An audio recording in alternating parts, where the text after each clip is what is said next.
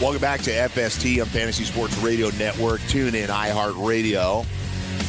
Variety of terrestrial radio stations across the country. Bringing in Joe D'Aloisio here in a minute, but the results of the first few rounds of the twenty nineteen N F L Draft are in, and for N F L bettors and serious fantasy football players, season has already started. Start prepping for that twenty nineteen season, and Roto Experts has you covered with their N F L three sixty-five fantasy football package, including the best math-based seasonal projections and rankings available anywhere on the internet. Davis Maddock, whom I spoke with several times the other night, and he was just laughing about the Giants, and the Roto Experts will be live blogging with each pick uh, this evening, giving you all the info you need on how each pick affects the fantasy football landscape and N F L futures.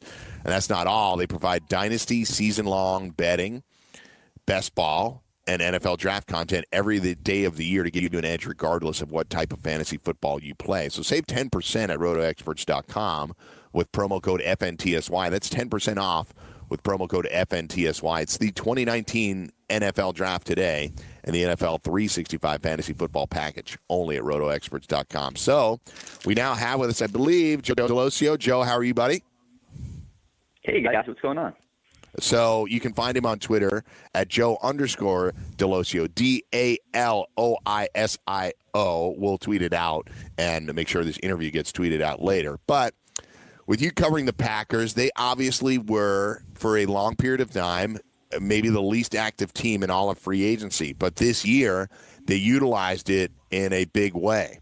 And for a defense that was struggling mightily about two years ago, they spent last year's draft to get, the last couple of drafts to get Kevin King, Josh Jones, Jaire Alexander, Josh Jackson, and now Darnell Savage. They've and, and, and signed Adrian Amos. So that's six players really in the last twenty-four months that they've added to the defensive backfield, completely rebuilt it.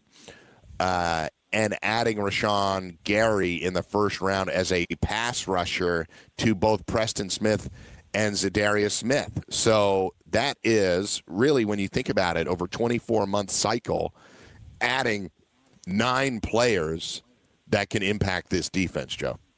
Yeah, it's definitely a change of pace and something that people are not used to seeing in Green Bay. I mean, they went through off seasons where there was no act, no action whatsoever. It was constant draft and development under Ted Thompson, and that immediately changed from day one when uh, Brian Goom took over. And it leads me to that first pick with Rashan Gary, which, to be honest, was a little puzzling. And, you know, ultimately with that, with that pick, you're getting a big boom or bust guy. And you look back before he went to Michigan, he was a former five-star recruit, overall the best prospect coming out, but he never really lived up to that hype, right? He never he never lived up to that hype. Over the last two seasons, only produced nineteen and a half tackles for loss, nine and a half sacks. Um, but there's there's potential there. There, and I think they're going with that potential, and they felt comfortable making this pick because of what they did in free agency with Za'Darius Smith, with Preston Smith. They don't need Gary to get onto the field immediately and make an immediate impact as they've had to do with past first-round draft picks. At the same time, though, I think it would have been better if they went with an edge rusher like Brian Burns with that first pick, because ultimately with Gary, um, there is a, there is a lot of potential there. But at the same time, there is some worry with uh, with his shoulder injury. Um, this is a guy who people are not sure if he has a torn labrum, what the situation is. He should be good to play this year, but at some point you would assume that surgery will be needed. Uh, thanks for joining us today. Uh, talking about uh, the uh, Packers and what they did in this draft. They uh, ended up picking up uh, Jace Sternberger, tight end. Uh, obviously, Jimmy Graham didn't really pan out uh, th- the way that they might have expected that he would. Uh, what do you think about uh, you know, Jace Sternberger in, in terms of what he does to Jimmy Graham's kind of playing time? So I still think that Jimmy Graham, come day one, is going to be that that starting tight end for the Green Bay Packers. But we will have to see in camp how Sternberger really pushes Jimmy Graham, because what they got in, in Jace is really a, a big target. He's athletic, has great hands, and could really stretch the field down the middle. And Aaron Rodgers has been looking for that type of target since Jermichael Finley left.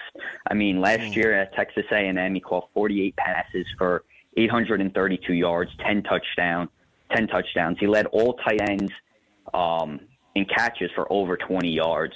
He, and he only dropped three passes out of the fifty-two that uh, he was targeted. I mean, he has the potential down the road to really be an impact in this offense. I think his the reason why he may struggle early on is because he does have that la- he lacks the blocking ability. Mm-hmm. Yeah, certainly a, a pass catcher, Sternberger. Both tight ends, though, Jimmy Graham and Mercedes Lewis on the roster. Mercedes Lewis is going to be thirty-five. Jimmy Graham is over thirty.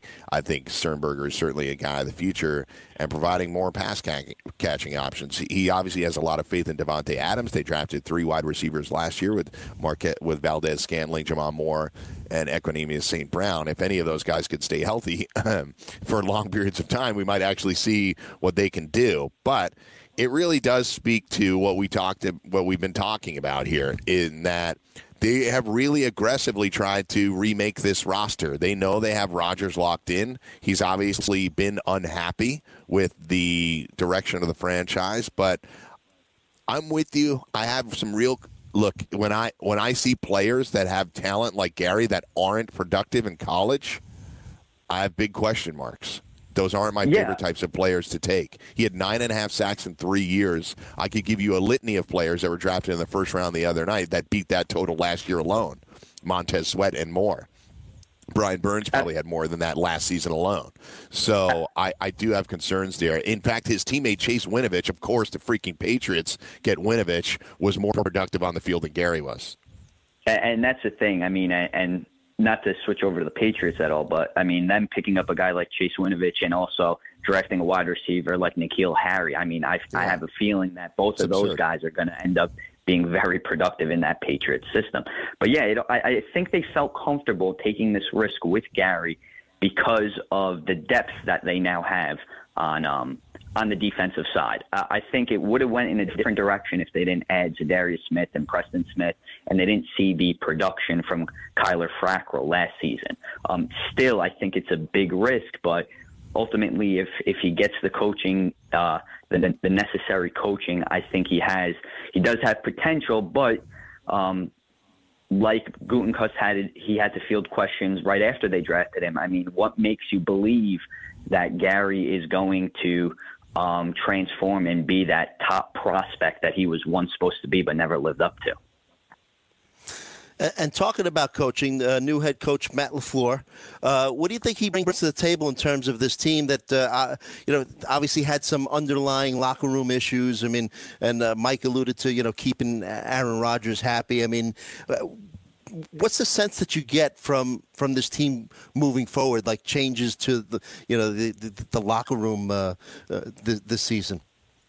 I mean, ultimately, I think we could all agree that Aaron Rodgers has a lot to say. Uh, I'm sure you you both read the, the story sure. that Tyler Dunn published. I mean, he has a huge impact on whether this team's going to do really well or really bad.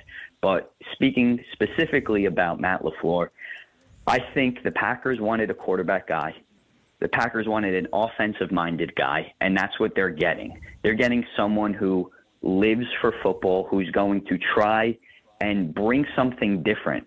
Um, over the last years, towards the end of the of Mike McCarthy's tenure, things got very stale.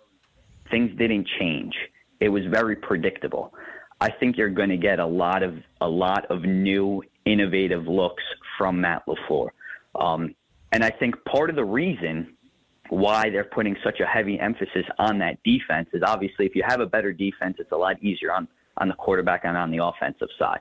Um, one of the main problems was it always felt like Aaron Rodgers was on the field because defense, it, the defense would continuously get get run through.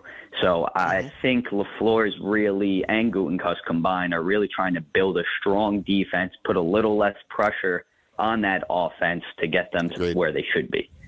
Totally agree. So, again, this is uh, Joe D'Aloisio.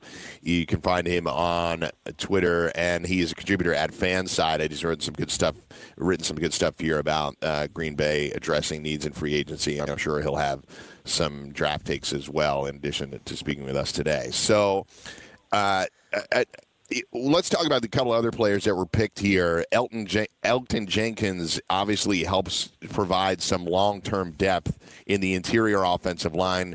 Brian Balaga's in his tenth season. David Bakhtiari, uh, they're good at tackle, but uh, guys are getting a little bit older. I think they really needed to provide some internal depth here. Billy Turner, Taylor Lane, Corey Linsley is an effective center, but Jenkins is a guy that is versatile, can probably play multiple positions and provide depth for Aaron Rodgers, yes? Yeah, absolutely. I mean, Jenkins is a big boy, and I say that, you know, six four, three ten, uh, very versatile. He played his last two seasons at the center position, but he also does have experience at the guard and tackle. You mentioned the addition of Billy Turner. So with Jenkins and Billy Turner, there is a good chance that both of those guys end up starting on opposite sides of Corey Linsley at center. So, I mean, uh, yeah. they've added, they've added depth with that. Their biggest concern, really, I mean, Lane Taylor struggled tremendously last season. Um, and Jenkins is going to come in on day one and really give him a, a run for his money for a starting position. I mean, one one stat that I saw that really stuck out when I was uh, researching and watching some some tape on Jenkins was that he gave up only five pressures, one sack, and committed uh, only one penalty over eight hundred snaps last season. And as a junior, he didn't give up a single sack or quarterback hit while playing over nine hundred snaps. I think that speaks volumes, especially since he played in the S E C. And you're going against elite pass rushers. Yeah, yep. Mississippi you're, State you're, had four players drafted in the top fifty. Pretty impressive. Extremely impressive. So, I mean, I, I think, you know, some people may argue about whether the S E C is the best conference in football, but it, it, it certainly seems that uh, every year we're getting the top prospects from that from that conference. So if you could hang with those guys at the college level, right. I think that translates well. That's right. That's a team that isn't even that even considered to be an elite team in that conference.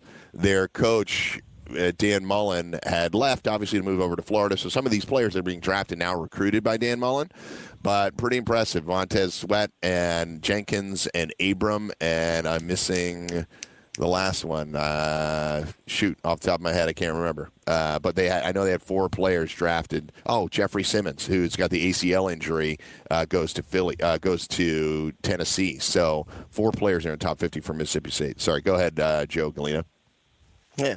So, uh, what do you think they do uh, from here? Uh, you know, fifth round. Uh, are they happy with their uh, receiving core? I mean, they're getting uh, Geronimo Allison back uh, this year. They got uh, the two kids, Saint Brown and Valdes-Scantling. Are they happy with their wide receiver uh, core at this stage? I mean, obviously, Davante Adams, one of the best wide receivers uh, in football. Uh, what do you think they do the rest of the draft?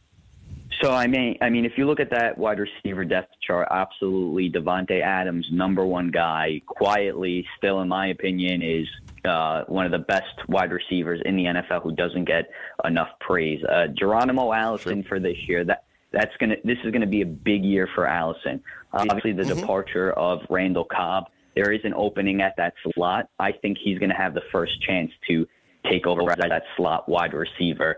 Um, he has experience on the inside and the outside. Coming down to wide receiver three, it's gonna be it's gonna come down to those young kids between Valdes-Scantling and Saint Brown. I expect them to try to add at least one or two wide receivers the rest of the way, similar to what they mm-hmm. did in last year's draft. One guy that caught my eye was Dylan Mitchell out of Oregon. I mean, this kid could really stretch the field. Um, last season, he caught seventy-five passes for eleven hundred yards and ten scores. He's a guy to look out for. Probably will be a, you know, a late fifth, maybe a sixth round pick. I mean, there is one really good wide receiver still out there, Hakeem Butler. I just don't think they're gonna. He's gonna be around by the time Green Bay's back on the clock. Uh, so last one before you go, I, you know, I actually thought there was a chance that they would take an impact wide receiver in the first round because there's some thought process with me that if you have three guys that you're unsure of, you don't have any. Do you know what I mean? I know Valdes-Scantling was good at times last year. I thought they would maybe come over the top and just put somebody that they really loved opposite Adams. Clearly, they didn't feel that way about any of these wideouts, although N'Keal Harry looks pretty interesting now that he's a Patriot, right? He's even more attractive now that he's on the Patriots. But last thing about Savage, they have acquired all of these defensive backs in the last two years. So where does Savage come in? Does that mean somebody like Josh Jones is out? Uh, I really think that Josh Josh Jones is is on the outside looking in with, with the addition of Savage. And, and quite frankly, I think Savage um, was the better pick in that first round uh, between uh, him, him and the Gary pick. Um, I had the opportunity to watch Savage play live. And also Gary when I uh, visited the, the University of Michigan last season. And one thing that stood out to me about Savage was he was quick, he was athletic, and he was all over the field. And some of the best tape that you'll see from Savage is is that game against Michigan, is his performance against Ohio State, big-time schools, and that's what you want to see. Um, I think pairing him with Adrian Amos, I think he's going to have a, a big impact on that defense. Uh, the one the one thing that you need to be careful with with Savage is sometimes he's a little over-aggressive, and and you could really that could really hurt you down the road um, in the N F L. Yeah, uh, good stuff uh, out of you, Joe. I would say that in general, the team was twenty-ninth in the league in creating turnovers last year. So somebody like this, that's what he's for. He's going to create plays in the defensive backfield, try to create picks, tip balls, all that kind of stuff. I think that's what Dar- where Darnell Savage excels. And yes, there's a little bit of risk reward in his play, but I think they are needing they are needing that. They're telling you that they need that with their, a guy that can hopefully get after the passer and a guy that can tip ball. So great stuff, Joe. I appreciate it. We'll have that interview up a little bit later today. We'll talk to you again soon. Thanks for having me, guys. So we'll come back at the top of hour number three, break down what Joe just had to say, talk about the Packers and more. It's the N F L Draft edition of F S T, Saturday edition. Go on, I'll be right back.